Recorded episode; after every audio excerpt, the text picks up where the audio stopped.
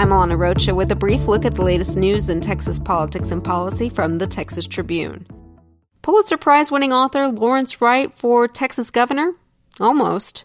Wright told Texas Tribune CEO Evan Smith Thursday he considered running against Republican Governor Greg Abbott after the 2017 legislative session when social conservatives pushed issues like the bathroom bill and before any Democrats had filed to challenge Abbott.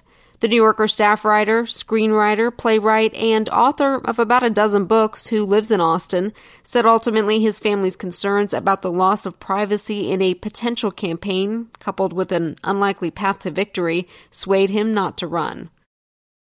Two Democrats who did file for governor, Lupe Valdez and Andrew White, are now fighting to advance out of a May 22nd runoff to challenge Abbott in the general election. Friday night, the pair debates each other for the first and only time since the March 6th primary. Tune in to TexasTribune.org for a live stream of the hour long event. Early voting for the runoff starts Monday.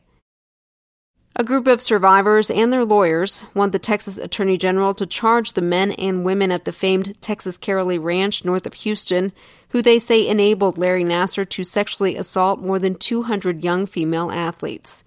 Nassar, the former doctor for the U.S. women's Olympic gymnastics team, is serving a decades long prison sentence for multiple counts of abuse. The women gathered Thursday to urge authorities to go beyond the Texas Rangers and Walker County Sheriff's Office current investigation of the ranch, which they call insufficient.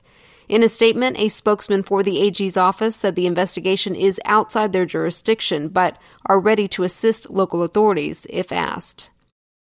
Start your day with the latest on this, the search for the new University of Texas System Chancellor, and other news by signing up for the brief at texastribune.org slash subscribe.